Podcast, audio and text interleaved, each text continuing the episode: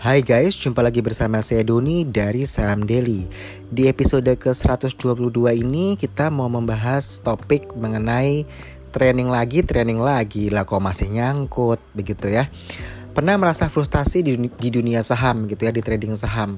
Di mana Anda sudah ikut training itu dengan biaya mahal, bahkan bukan cuma satu training yang Anda ikutin ya, tapi beberapa training sudah diikutin lah kok masih saja nyangkut sahamnya alias merah semua begitu ya uh, ini kalau kita amati ya training-training ini lebih banyak diadakan untuk fundamentalis ya. Jadi lebih ke value investor ya yang kita lihat gitu. Uh, penyedia penyelenggara training itu materinya lebih ke fundamentalis gitu ya.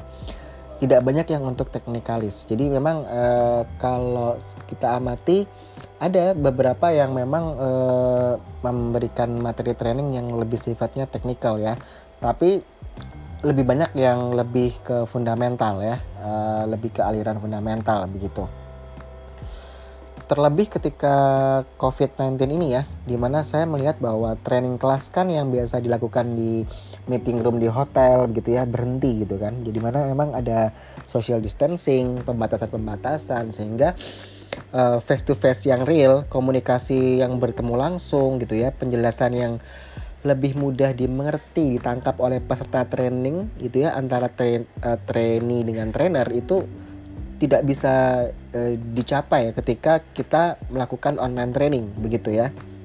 Karena ketika COVID-19 ini terjadi ya kita lihat bahwa rata-rata training kan dilakukan via online melalui Zoom atau Webex atau ada yang WhatsApp online training ya sekarang begitu yang lagi uh, trending begitu atau kebanyakan juga bisa melalui ebook ya ebook yang dijual begitu ya kita baca sendiri begitu. Tapi memang kalau dibandingkan ebook kecuali ebooknya memang dia runtut dari basic ya sampai yang intinya itu dengan bagus dikemas begitu mungkin masih oke okay, karena kita bisa membaca dengan pelan-pelan gitu ya. Tapi kalau yang uh, Zoom atau Webex gitu ya yang pakai aplikasi ini itu kalau dari pengalaman kita ya, ini saya sharing yang pengalaman kita. Kita pernah melakukan online training seperti itu. Itu peserta cuman kita batasi pertama kali kita lakukan online training itu 30 orang. Uh, di situ feedbacknya rata-rata mereka isi feedback bagus bagus bagus oh ya materinya bermutu nih ya daging semua lah isi semua begitu ya kata-kata mereka begitu tapi kan kebanyakan ketika uh, mereka ikut training kita kasih dua minggu free membership ya uh, premium member gitu ya. Kalau kita masih uh, dalam waktu premium member itu mereka terbantu karena kan ada sesi konsultasi ya di premium member saham daily. Jadi mereka bisa tanya jawab gitu. Tapi ketika mereka berhenti jeder gitu udah deh entah ke mana itu gitu. Karena kadang-kadang mereka masih WA personal begitu ya. Pak aduh saya jadi merah nih gimana nih gini. Nah itu. Jadi uh, belum nancep ya saya bilang seperti itu begitu. Jadi dari dari hasil uh, training kalau masih dua minggu karena kita masih damping gitu mereka masih oke okay, tapi ketika udah lepas uh, kayak ayam kehilangan induknya begitu. Di situ kita saya merasa gini ya kan kita kayak ada tanggung jawab ya moral ya secara moral bahwa orang bayar ke kita begitu. Terus kalau uh, ketika kita menjelaskan sih oke okay, dia nangkep. Cuman ketika prakteknya gitu ya itu bisa berbeda karena kita pahami bahwa pasar pasar saham itu dinamis sekali untuk seorang trader begitu ya. Beda dengan seorang investor ya. Seperti itu. Nah karena uh, dari sisi kita mungkin bukan karena kita uh, so idealis ya bukan. Tapi kayak nggak pas aja itu. Jadi saya sendiri merasa bahwa kok saya nggak puas ya begitu uh, bahkan even kayak materi training tuh revisi revisi revisi dulu. Bahkan beberapa premium member mungkin jengkel sama saya minta training training training janjiin mulu revisi materi training terus kapan di trainingnya pak gitu.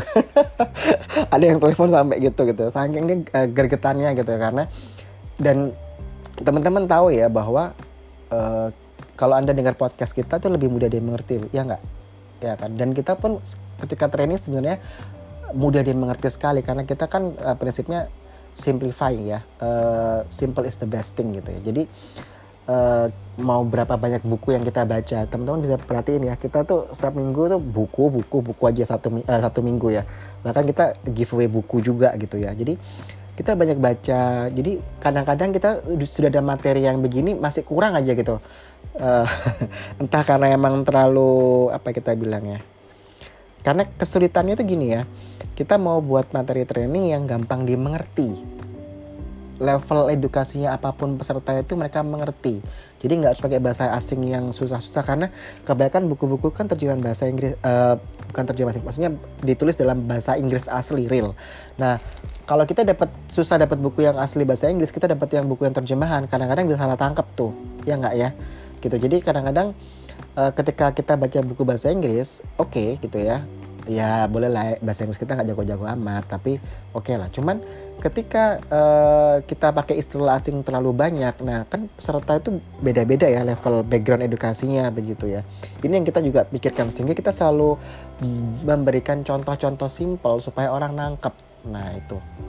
Karena sebenarnya kita tuh lebih uh, praktikal bukan teknikal tapi praktikal. Jadi uh, saya maunya itu kalau baca buku sama aja. Kalau anda training tuh saya kasih materi yang sudah di buku sudah ada di buku ya sama aja dong. Kayak anda uh, buku textbook saya kasih ke mahasiswa saya suruh rangkum terus saya suruh forum forum discussion group uh, saya suruh presentasi. Saya nggak mau seperti itu gitu loh. Saya mau training yang uh, apa ya simple practicable jadi applicable gitu. Jadi bisa dipraktekkan applicable ya istilahnya. Jadi lebih gampang dipraktekkan ketika anda trading maupun anda investing seperti itu. Nah uh, kita sempat ya di uh, online training itu kebanyakan kendalanya itu di koneksi bukan dari koneksi kita tapi kadang-kadang uh, peserta itu kan ada yang sorry ya misalkan di Kalimantan di Papua begitu. Mungkin koneksi internetnya kurang kurang bagus begitu. Jadi ada delay. Akhirnya kita ulang untuk satu peserta atau dua peserta yang jauh-jauh ya yang memang mengalami kendala teknikal begitu. Jadi itu salah satu uh, minusnya ketika online training ya kita bilang begitu. Jadi ada kendala-kendala yang memang nggak uh, enakin gitu. Beda dengan kalau kita langsung ketemu langsung begitu. Jadi kalau ketemu langsung kan kita bisa langsung menjelaskan lebih enak ada tetap uh, tetap muka gesture. Kita tahu orang ini sebenarnya paham nggak sih dari raut, wajahnya begitu ya. Begitu dari sikap dia cara bersikap dia nyaman tidak ketika kita menerangkan atau dia merasa insecure. Nah itu kan kita bisa amati langsung ya. Kalau kita udah uh, trainer bertahun-tahun kan udah tahu ya cara handle orang dia.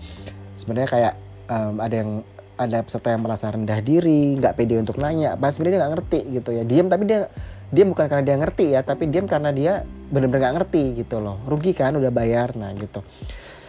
Di saham diri sendiri pernah stop 4 bulan training karena kita uh, yang training kelas ya. Kita milih yang one on one training yaitu private training. Di mana memang kita benar-benar orang itu satu persatu tuh di training supaya orang tuh ngerti gitu loh paham jadi Anda memang lebih mahal sih dibandingkan Anda ikut uh, training kelas ya, yang satu kelas tuh 20 orang begitu. Kalau private training kan cuma Anda Anda sendiri, jadi benar-benar nyesuaiin kebutuhan Anda seperti itu. Nah, kembali ke topik tadi, kalau udah ikut training ini ono training training yang modelnya ABCDE tapi kok masih merah aja. Nah, di sini kita sebagai uh, peserta training atau training ya itu anda harus jeli memilih training saham apa gitu loh. Anda tuh kalau anda investor ya pilih training yang hubungannya dengan analisa laporan keuangan rasio-rasionya lalu kalau yang lagi marak sekarang adalah analisa sektoral ya. Yang lagi teman-teman analisa saya rasa trainer-trainer lagi marak itu di sektoral ya analisa per sektor ya seperti itu. Lalu untuk trader ya Anda pilih training yang hubungan dengan bandarmologi, yang hubungannya dengan charting, ya kan indikator-indikator charting yang digunakan seperti itu. Sedangkan kalau basic training ya pasti harus diajarkan ya money management, metode dan strategi, lalu mindset dan mental, ya itu kan basic ya yang memang harus disisipkan ya, uh, bukan sisipkan sih basic yang uh, trainingnya itu harus dimulai dari situ dulu baru anda masuk ke yang uh, lebih detail ya seperti itu. Nah, kalau kita sudah jeli memilih training, oh ini kayaknya saya harus ikut training yang ini materinya begitu ya. Anda sudah ikut, nah itu Anda jangan biarkan materi itu menguap. Jadi cuman maksudnya kalau orang bilang apa ya, angkat-angkat tai ayam gitu ya. Jadi habis ikut training oke okay, semangat 45 masih apal, masih angkat semua ini di otak. Sebulan udah hilang semua deh itu. yang pengen diajarin jadi memang harus harus apa ya kudu dipraktekin kudu dilatih begitu ya langsung real begitu ya. Itu yang harus anda uh, terapkan. Anda uh, ya kita bilang trial and error ya di situ. Karena kebanyakan orang itu uh, alasannya gini ya saya ke training itu sih. Tapi uh, ketika uh, pasar buka harga sahamnya udah naik turun nih saya bingung mau ngapain. Nah yang jadi pertanyaan saya waktu itu adalah sebenarnya training yang diikuti training apa? Lebih ke mana? Ke trading atau ke investing terus uh, dijelaskannya apa aja begitu. Kebutuhannya anda apa? Makanya saya lebih seneng uh, private training ya karena masing-masing orang tuh beda-beda. Ada yang misalkan uh, levelnya sebenarnya dia basicnya udah tahu nih. Tapi untuk uh, strategi metodenya dia masih kurang kurang kurang latihan aja sebenarnya gitu. Tapi dia ikut uh, basic training saham yang masih basic. Jadi dia kayak nggak ada upgrade ya menurut saya gitu Lalu ada orang yang misalkan bener-bener basic banget, yang uh, nol nol banget dan dia belum mengerti apa-apa begitu. Nah ini biasanya lebih mudah dimasukin ya. Dalam arti kayak gelas kosong kita tuangkan air ya kita tuangkan ilmunya ke situ dia bisa telan uh, minum itu bisa gitu loh. Jadi dia gampang nyerap karena dia nggak ada resisten, uh, dia nggak ada penolakan. Beda dengan orang yang sebenarnya sudah levelnya udah medium atau advance gitu ya saya bilang ya. Sudah yang expert sekali udah 10 tahun 15 tahun di dunia saham. Terus tiba-tiba dia ikut basic training saham. Buat dia receh. Ya kan? Pani udah bayar mahal nih gitu. Atau dia ikut di training tersebut akhirnya jadi pengacau. Saya ambil contoh saya sering ngalamin begini ya. Sebenarnya ikut training itu majority adalah orang-orang yang sudah pengalaman. Tapi ketika saya buka kelas yang basic training saham namanya udah basic ya eh, orang-orang yang sudah advance nih masuk.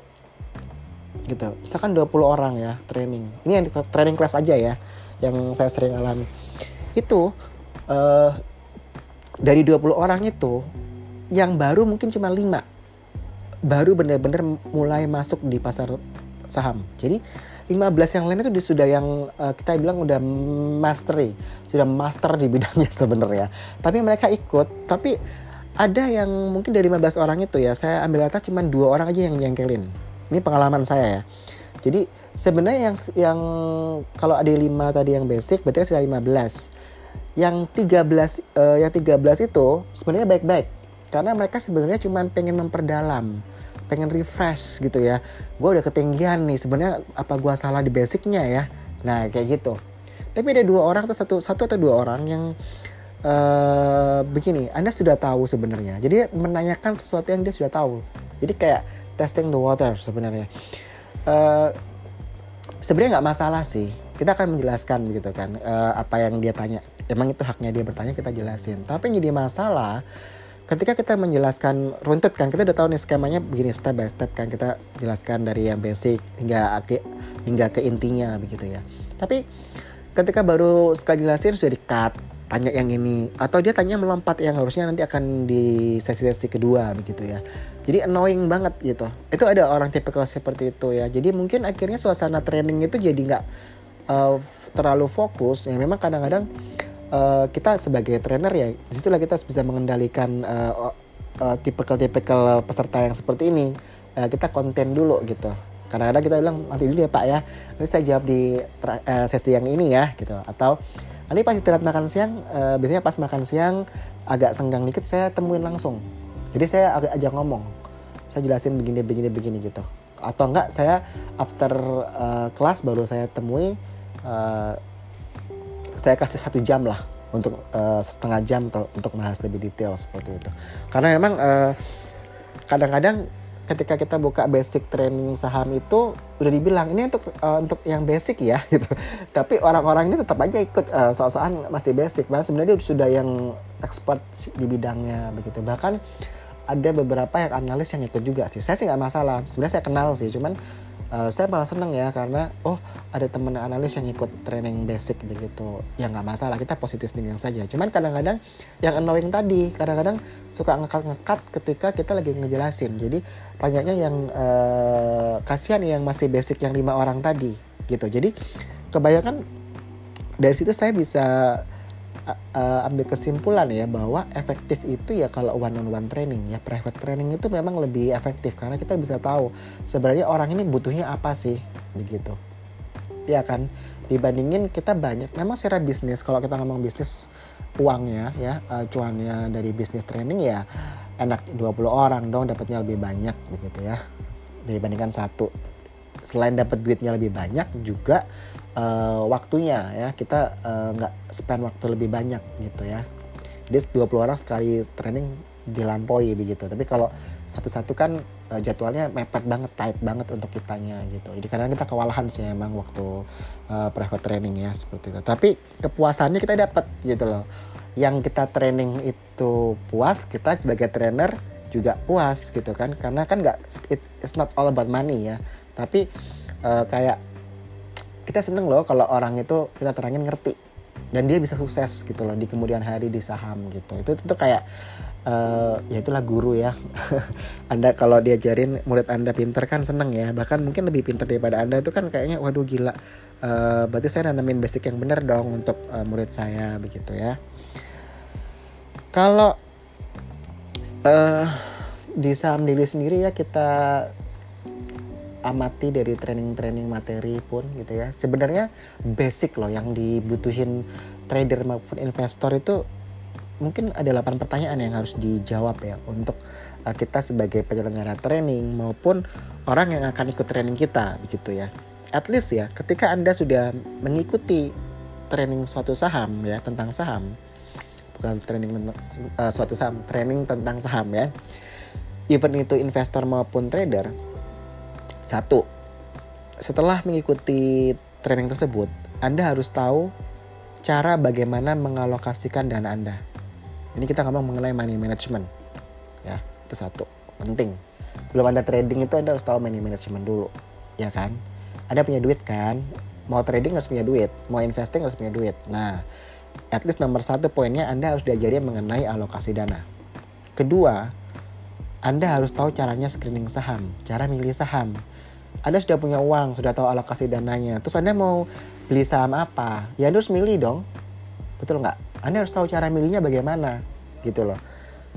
Ya kan, sesuaikan tujuannya apa. Gitu. Entah itu Anda base kinerja dengan membaca laporan keuangan, Anda membaca rasio-rasio keuangannya, atau Anda melihat tren penjualannya, labanya, cash flow-nya, dan lain-lain. Ya nggak? Berarti kan Anda hubungannya sama analisa fundamental di situ. Ketika menjawab pertanyaan what gitu kan. Apa nih yang mau dibeli? Saham apa yang mau dibeli? Begitu kan. Yang ketiga anda harus bisa membuat trading rules. Jadi kalau anda mengikuti training itu anda harus bisa tuh buat trading rulesnya apa? Anda set trading rule trading rules anda apa? Keempat anda harus tahu cara bagaimana membuat trading plan ya trading plan yang disesuaikan dengan time range tradingnya. Ya kan? Jadi tahu tuh resistennya resistennya di berapa supportnya di di berapa begitu kan? Ini lagi uptrend downtrend sideways kapan harus masuk ya kan? Itu kan anda e, melihat teknikalnya ya kan? Jadi analisa teknikalnya anda dapat di situ. Lalu anda juga harus tahu kapan anda harus buy and sell ya? Kembali ke teknikal lagi ya kan kapan anda harus melakukan pembelian suatu saham kapan harus harus melakukan penjualan entah itu cut loss entah itu profit taking Lalu Anda harus tahu bagaimana untuk melakukan adjustment dari trailing stop. Ya enggak, teknik lagi Anda harus belajar. Lalu Anda harus tahu menggunakan metode atau strategi apa terkait pergerakan dari harga saham. Entah dia mau sideways, mau uptrend, mau downtrend ya kan, stagnan gitu. Nah itu Anda tahu tuh, ini saya harus ngapain. Jadi ada metode di situ, ada strateginya di situ. Yang terakhir ini yang penting sekali jadi kombinasi dari semua itu kalau anda sudah sudah tahu money management sudah tahu yang namanya fundamental sudah tahu technical ya ketiganya ini dikombin ya kesemuanya itu dengan namanya mindset dan mental ya enggak ngomong mental ya terkait dengan kesabaran supaya anda tidak panik. Ya enggak ya? Ya kan? Di situ anda bisa diajarkan trainer bisa menjelaskan mengenai pengalaman sharing begitu. Even uh, bisa sharing uh, peserta bisa sharing pengalamannya nanti kita bisa kasih masukan. Jadi uh, delapan hal itu yang penting sekali anda miliki. Jadi ketika anda training anda harus dapat delapan itu. Minimal kalau mengenai misalkan sekarang ada yang trending saya lihat uh, sektoral ya. Jadi sebenarnya uh, uh, kita menggunakan uh, makro approachment ya uh, pendekatan makro gitu ya. Lalu dia uh, top down approach ya misalnya dari makro ke mikro lalu ke sektoral begitu ya. Itu juga sekarang lagi di giatkan teman-teman. Saya lihat teman-teman trainer biasanya sekarang mulai ke sektoral ya uh, uh, membahasnya dari sektoral baru diturunkan ke saham-saham ya ya nggak masalah. Itu kayak kita bilang ya tambahan lah ya materi suplemen lah ya seperti itu. Tapi kalau anda nggak dapet itu juga nggak masalah sebenarnya. At least yang delapan tadi itu anda dapatkan ketika anda ikut training. Gitu. Jadi Uh, sebenarnya kan kalau anda mulai mau ikut training kan anda sudah dikasih tahu ya uh, istilahnya materi trainingnya itu kisi-kisinya maksudnya uh, topik-topiknya apa aja gitu. Ya nggak jadi anda bisa lihat nih saya bayar segini kira-kira saya dapat nggak? Atas 8 pertanyaan tadi itu uh, 8 uh, benefit tadi anda dapatin deh. Kalau dia mau ada jadi bukan bukan berarti ini yang terbaik ya bukan bukan. Tapi ini uh, karena kan kita simplify ya di saham daily simplify simple banget gitu. Uh, saya sharing pengalaman saya ya ketika saya ikut training dulu semasa ma masih mahasiswa ya memang training itu mahal ya. Saya bilang uh, materi dapat bukunya dia uh, tebel banget ya. Sudah hampir nyamain buku kuliah saya ya. Uh, dua hari training setelah training saya malah pusing kepala saya. Jadi dan itu entah bukunya di mana. Saya udah nggak pakai lagi gitu. Karena uh, saya merasa bahwa tiga jam dua jam pertama menarik. Setelah itu entah apa yang terjadi gitu. Kayak my, uh, bu, uh, tubuh saya di ruangan itu di hotel itu tapi uh, di meeting room itu maksudnya ya. Tapi uh, kepala saya entah di mana gitu isinya. Kayak nggak nyantol aja gitu. Dan makin ke sini makin ke sini makanya saya uh, beberapa kali ikut training ya sebelum saya uh, menjadi trainer saya merasa bahwa kenapa dibuat rumit ya gitu. Jadi sehingga dulu pernah ada yang ikut training kita sampai bilang gini gila simpel banget nih. Tapi ini applicable loh pak. Jadi mereka sampai bilang e, kayaknya bukan saya ngomong ini yang terbaik ya enggak. Tapi mudah dimengerti. Jadi kadang-kadang kalau saya compare sama materi-materi teman yang lain ya buset teman-teman yang lain tuh researchnya luar biasa. Saya cungi jempol deh gitu. Tapi kalau uh, dibilang basic saya bukan ngakuin bagus ya. Tapi saya rasa secara basic masuk gitu.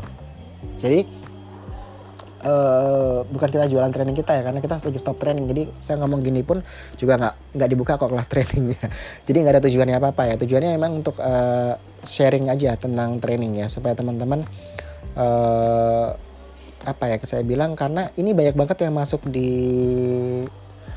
apa DM saham daily IG saham daily kita. Rata-rata begitu pak ini saya udah ikut training ini ono ini ono tapi tetap aja saya bingung gitu ya nah ini saya diingat ketika saya masih mahasiswa dulu ya mahasiswa tahun 2000 ya. Berapa tahun yang lalu tuh? Uh, 15 atau 20 ya 20 tahun 15 20 tahun yang lalu ya. Uh, training saham ya gitu yang saya rasain gitu. Bayar mahal tapi dua hari training tapi saya malah pusing begitu setelah setelah usaha training begitu jadi uh, kalau dulu kan uh, boleh saya bilang ya uh, lebih susah ya dibandingin dengan zaman sekarang begitu. Kenapa tadi saya bilang bahwa uh, online training itu lebih susah dibandingkan dengan kita training di kelas karena hambatan uh, tidak ketemu langsung itu ya faktornya itu banyak banget ya yang mempengaruhi begitu. Dan kadang-kadang juga uh, materi training yang terlalu berat susah dimengerti oleh peserta training itu juga satu hal ya yang seperti saya alami dulu gitu ya saya ikut uh, mahasiswa saya ikut sekali uh, ketika dunia kerja saya ikut sekali training hmm, ketika saya pindah domisili ya saya pindah ke pulau yang lain itu saya sempat ikut tiga kali training. Jadi kesan lima kali training saya ikut tentang saham ya. Dan itu rata-rata pusing semua gitu. Nggak nggak buat saya uh, apa ya uh, mengerti lebih baik tapi malah jadi bingung mau pakai yang mana begitu metodenya begitu. Dan di situ uh, kalau sekarang saya jadi trainer saya melihat kadang-kadang ada peserta juga yang mungkin materi trainingnya bagus tidak terlalu tebal mudah disampaikan tapi peserta trainingnya yang pasif. Begitu. Jadi malu bertanya. Ya bener juga kata dulu ya malu bertanya sesat di jalan. Ya itu juga bisa begitu. Bahwa uh, peserta uh, merasa bingung karena dia malu bertanya. Tapi kalau saya emang sejak zaman SD juga orangnya cerewet sih ya. Jadi uh, saya lebih kritis sekali. Kalau zaman dulu tuh kalau kita banyak tanya uh, dibilang cerewet ya. Saya ingat kalau saya terima rapot SD itu ya sama saya selalu dikomentarin tuh aduh tante ibu ini anaknya cerewet banget. Suka begini suka begini talk aktif lah dan sebagainya. Tapi kalau zaman sekarang saya lihat anak-anak TK SD itu dia berani untuk bicara uh, mengungkapkan apa yang dia mau apa yang dia pikirkan apa yang uh, pendapatnya dia berani begitu. Jadi memang sudah beda era ya 20 tahun 30 tahun yang lalu dengan sekarang begitu. Jadi saya cukup gembira ya melihat anak-anak kecil yang udah bisa bahasa Inggris berani bicara dengan orang yang lebih dewasa begitu ya. Mereka berani uh, mengungkapkan pendapatnya. Nah harapan saya di peserta training itu uh, juga begitu begitu ya. Jadi uh, jangan pasif aja begitu. Tanyakan uh, yang memang anda tidak tahu. Jadi kalau ada materi yang disampaikan anda tidak tahu anda boleh bertanya begitu ya cuman kalau yang tadi saya bilang annoying annoying itu ya itu memang kadang-kadang belum sampai ke situ dan hanya ke situ begitu ya. Jadi sebenarnya dia testing of water aja sebenarnya begitu. Lalu uh, ada juga kendalanya misalkan peserta training terlalu banyak ya. Saya pernah uh, training saham itu satu kelas itu sampai 80 orang. Jadi anda kalau kayak pernah sampai yang 200 itu satu hari ya. Itu saya nggak uh, saya ingat banget itu saya kayak trauma gitu loh. Karena 200 orang di ballroom ya itu nggak efektif buat saya. Even uh, setiap uh, berapa meja itu ada trainernya ya yang bisa kita konsultasi. Tapi di situ saya merasa uh, saya cuma bisa nyerap 40% dari 100% materi yang disampaikan gitu. Karena peserta trainingnya terlalu banyak begitu ya. Atau juga karena materi trainingnya terlalu padat. Jadi misalkan dia uh, satu hari dia bukunya itu 20 200 halaman gitu. Kayak ngejar-ngejar, dia ngejar untuk menyampaikan materi supaya selesai. Nah, seperti itu itu juga suatu kendala ya. Jadi uh, saya di sini saya nyampein bahwa pengalaman saya ya uh, selama lima kali ikut training ya ya nggak mulus-mulus amat gitu ya. Seperti itu. So ya memang itu kesulitan-kesulitan yang kita hadapin ya Uh, makanya ketika kita sebagai trainer saat ini saya lebih yang simplify ya, lebih yang bikin materi banyak contoh yang mudah, gampang diserap, gampang diterapin. Itu aja. Gitu nggak usah ribet-ribet begitu. Jadi uh, latar belakang tadi saya bilang kita sempat stop training kelas sebelum covid ya. Jadi empat bulan itu terus kita lebih ke private training. Uh, memang hambatannya adalah terutama yang di luar uh, ya, Pulau Jawa dan Bali ya itu susah ya kayak yang di Makassar atau yang di Sumatera ya. Itu ya memang susah sih gitu. Kadang kalau pas mereka lagi ke Bali liburan ya saya bisa temuin bisa kasih training. Tapi kalau yang harus off apa roadshow begitu memang uh, belum siap ya seperti itu.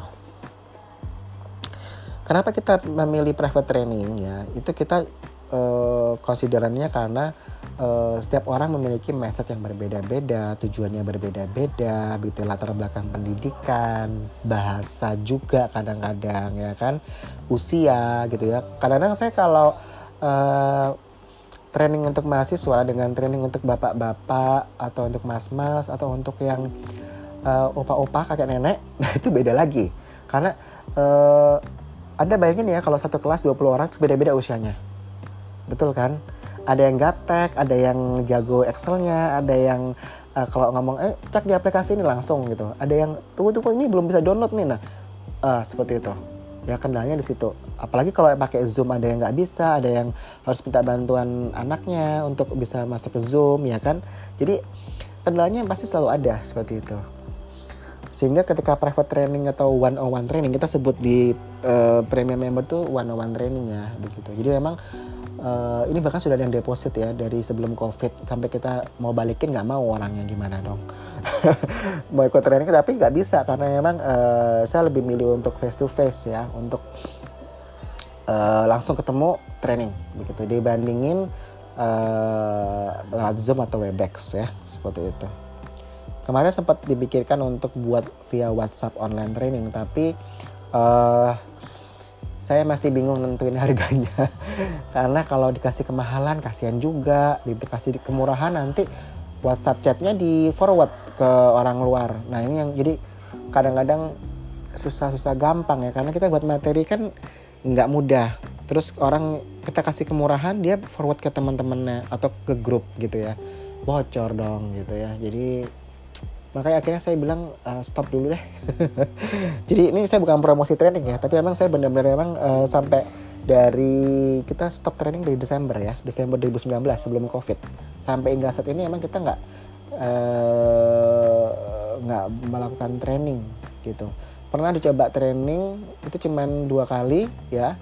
Training itu pun karena permintaan dari orang-orang yang sudah kita kenal dekat ya uh, kita kurang puas dari sisi kitanya ya kita nggak puas. Mereka sih senang-senang aja cuman kita merasa uh, nggak gitu. Sehingga kita stop sampai sekarang begitu.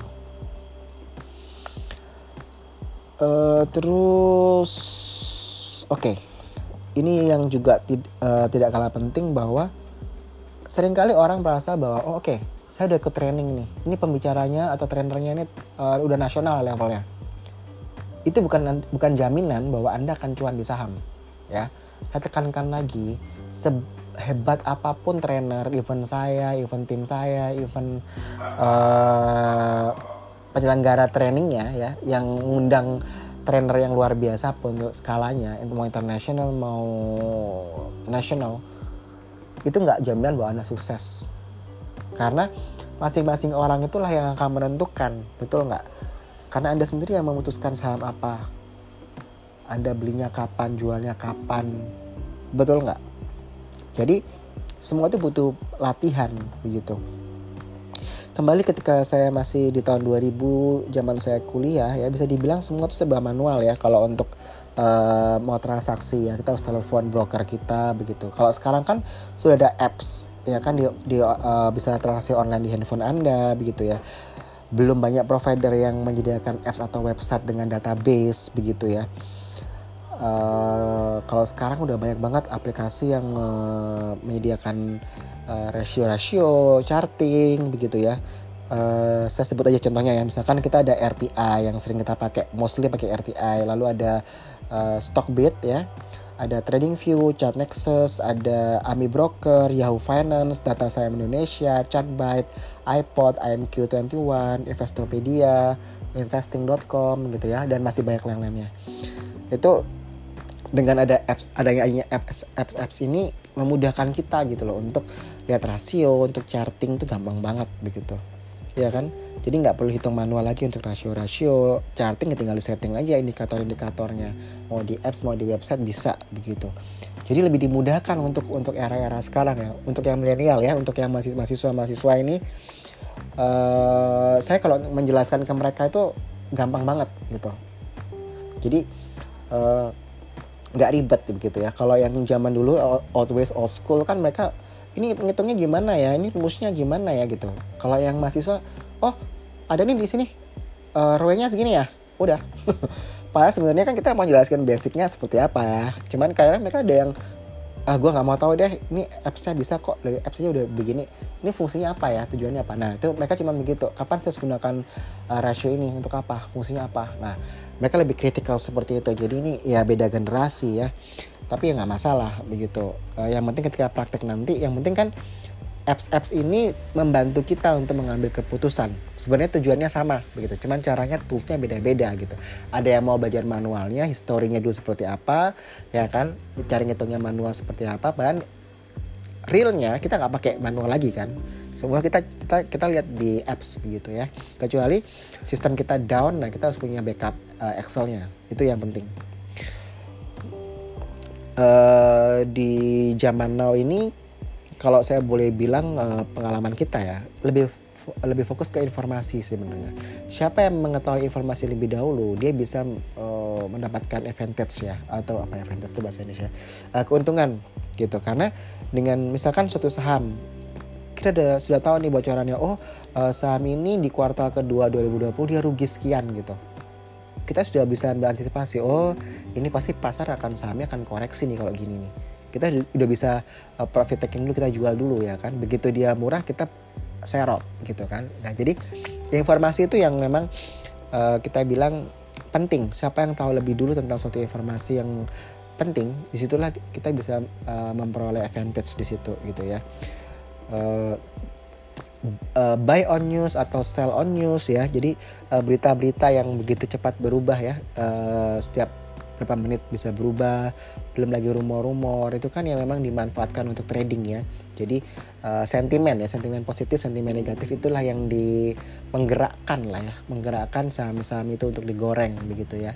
Sehingga uh, ya saya bilang nowadays nowadays ini ya uh, di zaman now ini ya lebih ke informasi sebenarnya ya siapa yang mengetahui lebih awal itulah yang lebih diuntungkan seperti itu selain itu kalau rasio-rasio charting saya sudah bilang bahwa itu kita bisa count on atau count on itu apa ya? Uh, mengandalkan ya. Kita bisa mengandalkan ke aplikasi-aplikasi yang ada di handphone maupun yang website-website yang ada di internet ya untuk mensupport kita begitu. Kecuali internetnya down baru kita collapse begitu ya. Terlepas dari itu semua kita akhirnya kembali ke mindset ke metode strategi mental ya kan? Karena kalau rasio-rasio sudah ada di aplikasi lalu uh, charting kita bisa setup di uh, aplikasinya di websitenya ya itu at least PR ke satu kedua udah selesai. Tinggal masalahnya adalah di metode strategi mindset mental sama information. Betul nggak? Jadi uh, kalau dulu training zaman dulu itu yang old school saya bilang tahun 2000 ya saya ngalami. Karena saya generasi uh, mudanya ketika tahun 2000 ya. Jadi bisa ketebak ya usia saya berapa. Nah di situ dulu kita benar-benar manual ya. Lebih lebih kayak cara ngitung rowe bagaimana cara ngitung pair tuh bagaimana pairnya harusnya sedangnya berapa kali begini begini begini. Nah itu zaman dulu ya. Kalau zaman now saya terangin itu untuk mahasiswa ya. Ini karena sekarang milenial lebih banyak jadi klien saya jadi itu mereka yang lebih uh, udah pak nggak usah kontrakan itu pak. Skip aja pak. Langsung prakteknya gimana nih pak? Uh, strateginya deh pak metodenya gimana? Jadi kadang-kadang uh, training bisa begitu cepat gitu ya karena mereka lebih seneng case per case study case begitu. Jadi uh, saya lihat juga ketika diundang bicara di forum mahasiswa ya saya melihat memang uh, metode perkuliahan itu sudah lebih saya zaman saya emang masih ya uh, forum discussion group ya. FDG itu masih gitu ya presentasi itu masih gitu ya. Tapi yang sekarang itu saya lihat mereka lebih berusaha untuk applicable uh, prakteknya gitu loh. Jadi lebih ke instan cepet aja gitu. Jadi uh, ketika saya uh, training ke anak yang masih muda yang masih mahasiswa yang atau yang baru kerja kantoran yang masih usia 24, 22, 25 itu mereka rata-rata pengen pengennya tuh kayak apa ya mereka bilang ya the fastest way. Nah, itu deh. Pak ini uh, jalur belakangnya gimana sih gitu? Atau apa kita bilang ya uh, jembatan lompatnya apa ya Pak? Gitu supaya saya nggak bulat gitu. Jadi mereka nggak nggak seneng tuh. Uh, kadang-kadang cuman Pak ada Excelnya nggak ya Pak ya? Uh, saya bisa langsung. Nah kadang-kadang maunya instan seperti itu begitu.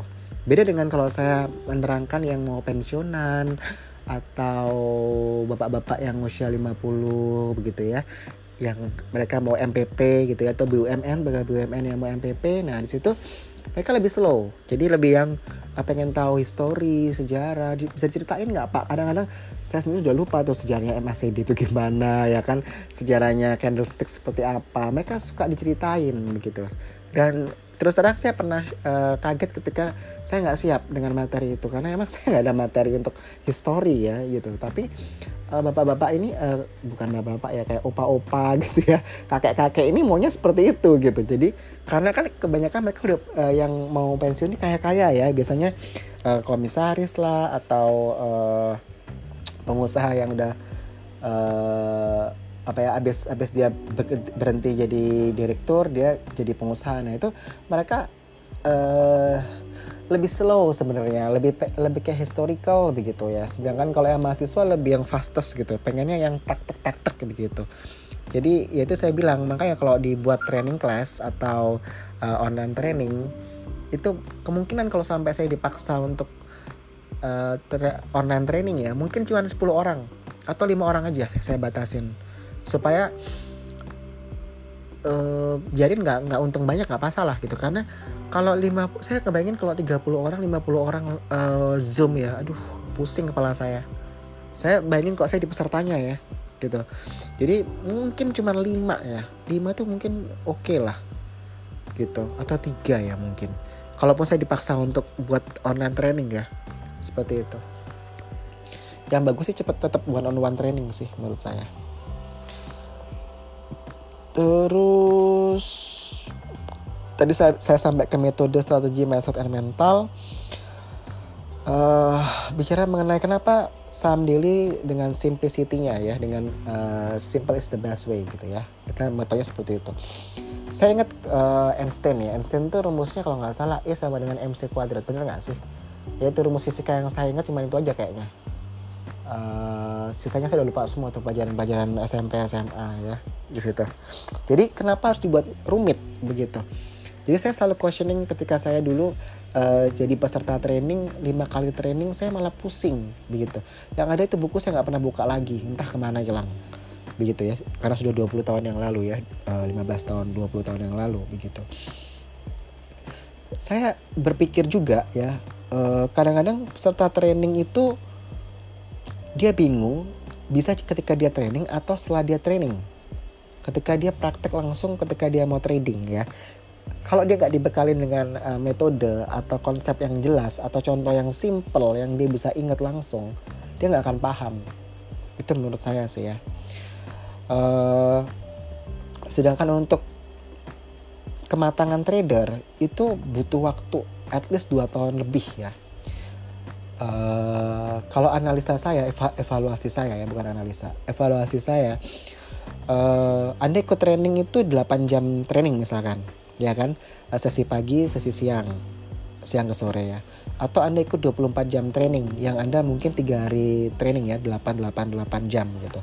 Atau sekarang ada yang buat kelas sampai tiga bulan atau dua bulan gitu ya atau kita bilang ada yang sampai 10 kali tatap muka, ada yang 8 kali tatap muka gitu ya. Kalau 10 kali tatap muka, setiap tatap muka 4 jam training berarti dia 40 jam training ya. Uh, dalam 10 kali kan 40 jam training gitu. Ada yang sampai mingguan atau uh, dua minggu sekali gitu ya, ada. Dia buat training lebih lebih panjang begitu. Tapi tadi saya sempat sampaikan bahwa Anda taruhlah Anda ikut 40 jam training berdasarkan pengalaman kita Anda butuh lebih dari dua tahun. Itu berapa ratus jam yang Anda butuhkan ya kak supaya Anda matang di trading begitu. Di, dibandingkan dengan Anda di trading cuma 40 jam. Artinya apa? Gitu. Artinya bahwa jangan juga Anda salahkan bahwa ah oh, kalau gitu percuma dong ikut training. Enggak bukan berarti saya bilang bahwa ikut training itu jelek. Tidak pasti ada manfaatnya. Mungkin penyerapannya aja nggak sebanyak yang disampaikan. Wajar kan? Misalkan dari 100 persen materi Anda cuma nangkep 60% atau 80% atau cuma 20% itu tergantung Anda kan gitu. Atau penyampaian materinya mudah diterima atau enggak. Atau bahan materinya terlalu padat atau bagaimana waktunya terlalu sempit begitu ya. Bisa aja seperti itu. Cuman untuk menjadi seorang trader yang atau investor yang matang ya secara psikologi itu minimal di atas 2 tahun. Jadi jangan Anda sekedar wah ini pasti materi tradingnya yang salah nih atau tradernya yang salah nih. Uh, ini teman trainer eh, teman training gue emang pada resek semua nih jadinya nggak kondusif nih nah gitu ya bukan gitu karena memang butuh waktu butuh jam terbang trial and error Jadi saya sempat sampaikan ya trial and error begitu bahwa seseorang itu untuk dapat stylenya dapat mindsetnya yang pas dapat mental yang benar-benar stabil itu nggak nggak nggak cepet nggak instan. Ini berkali-kali saya bilang bahwa anda mau masuk di saham mau cuan-cuan cuan-cuan itu nggak bisa instan. Ya pengalaman saya dulu saya sempat uh, rugi sampai satu mobil ya. Ya kan? Hingga saya bisa membalikkan keadaan begitu. Sehingga makanya podcast ini ada ini karena saya ingin sharing pengalaman saya dulunya begitu ya begitu. Jadi bukan uh, anda bisa lihat bahwa kita tetap baca loh sampai kalau saya 20 tahun yang lalu saya di 20 tahun 20 tahun lalu saya di training saya nggak ngerti sampai sekarang saya pun uh, sudah menyediakan jasa konsultan tetap saya baca buku loh tetap. Jadi uh, proses belajar itu nggak berhenti. Selama saya masih bernapas sih saya rasa saya masih belajar gitu ya. Mau saya baca buku mau saya nonton YouTube mau saya dengar podcast. Saya juga dengar podcast teman-teman yang lain ya yang dari luar negeri juga saya dengar begitu ya. Uh, berita jurnal ya dari luar negeri juga saya baca gitu ya. Kalau di Indonesia mungkin saya lebih ke CNBC atau uh, kontan ya. Uh, kalau luar mungkin Bloomberg Yahoo Finance gitu ya. Kita tetap update ke situ ya. Karena kita masih tetap hidup jadi kita masih tetap belajar begitu. Jadi terlepas anda mau ikut training training online training mau ikut yang training class nanti ketika psbb udah selesai ya uh, anda mau private training pun tuh silahkan. Nggak ada salahnya anda kan belajar begitu. Tapi ketika uh, anda merasa bahwa kayak yang saya rasakan dulu ya gila nih ikut training biar mahal-mahal uh, materi tebal-tebal saya nggak ngerti-ngerti juga begitu. Uh, dan saya sempat yang saya bilang saya di Surabaya dulu itu bukan saya aja loh temen saya kan kalau ke training nggak sendirian ya saya aja teman saya. Teman saya juga malah dia hari kedua udah nggak ikut. Jadi hari pertama dan kedua saya pertama kedua saya ikut hari kedua dia nggak mau ikut. Karena dia bilang pusing begitu. Jadi uh, mungkin dulu karena memang lebih ke textbook ya. Jadi trainingnya itu lebih kayak banyak membacanya begitu. Membaca yang eh, nggak uh, sesimpel sekarang begitu. Makanya dari situlah saya bilang jangan salahkan uh, trainingnya juga gitu ya. Tapi ketika anda mau ikut training anda bisa tanyakan loh sebenarnya apa aja materi trainingnya yang akan diajarkan nanti begitu. Ya kan? Tadi ada delapan hal ya yang saya sebutkan saya kok saya summarize ya. Anda harus tahu cara bagaimana alokasi dana bagaimana cara screening saham ya kan? Bagaimana mem, uh, membuat trading rules bagaimana membuat trading plan uh, know when to buy and sell ya. Bagaimana uh, menggunakan trailing stop lalu metode strategi itu apa aja ya. Lalu mindset mentalnya itu terkait uh, sharingnya itu bagaimana ya. Uh, sharing experience dan di situ kalau anda dapatkan itu semua di materi yang uh, anda akan ikuti ya at least dia bisa menjawab itu itu semua. Anda ikut. Itu kalau dari saya ya dari saya pribadi ya. Karena uh, basic-basicnya itu itu aja sebenarnya gitu. Kalau masalah kombinasi dia punya metode atau strategi yang berbeda nah itu itu juga bagus karena kan berkembang ya kan? Orang punya cara itu bisa beda-beda begitu. Entah misalkan bandarmologi nih bandarmologi dia dia pakai software dia tarik uh, sekuritas-sekuritas yang asing ya. Bisa di situ dia mau ambil berapa hari ke belakang atau dia mau lihat uh, jumlah secara total uh, investor asing bisa ini berapa uh, dominasinya lebih banyak mana asing atau uh, sekuritas do, uh, domestik begitu ya. Itu juga bisa gitu.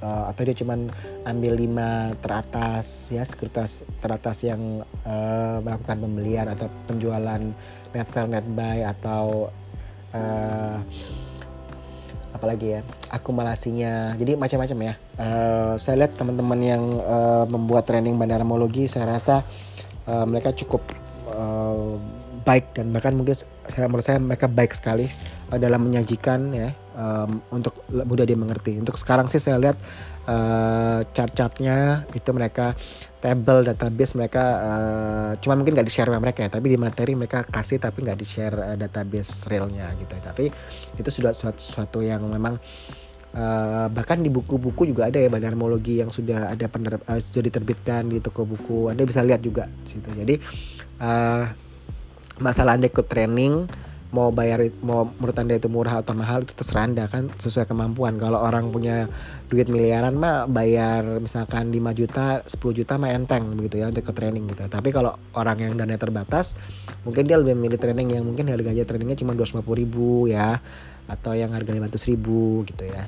Itu itu sesuaikan aja dengan kemampuan anda begitu. Jadi karena kan uh, training itu nggak nggak dipaksa kan. Anda mau ikut silakan tidak silahkan begitu. Jadi uh, ini cuman saya sharing begini karena memang saham dulu sendiri sudah dari sejak Desember ya 2019 sebelum covid pun kita udah mem memberhentikan uh, training kelas jadi cuma private training saja.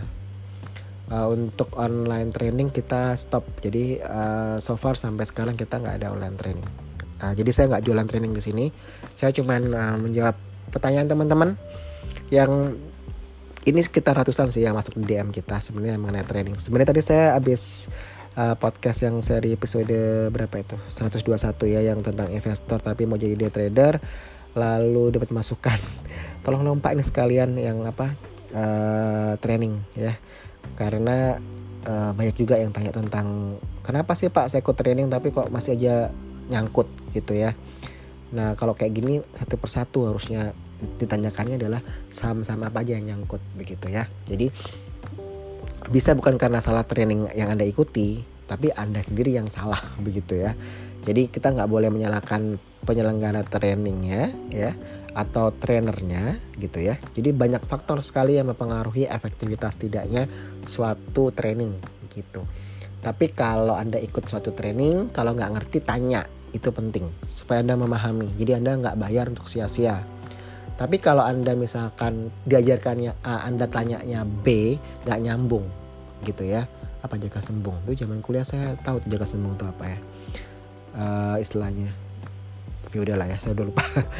ya di situlah. Jadi uh, kalaupun anda jadi peserta training, ya biasanya ada rules-rulesnya ya kalau training itu ya. Uh, setelah materi disampaikan, kalau trainernya ada yang mau bertanya, nah anda baru bertanya. Jangan kalau nggak dikasih kesempatan bertanya, anda tanya aja gitu Nah, dari annoying jadinya. Jadi hal-hal itu sih. Terus misalkan kalau Anda ikut online training ya pastikan uh, net apa koneksi internet Anda cukup kuat, cukup lancar begitu. Apalagi ya. Uh, tanyakan saja, oh ada training ini, saya mau tahu materinya, ini kisi-kisinya apa aja sih gitu.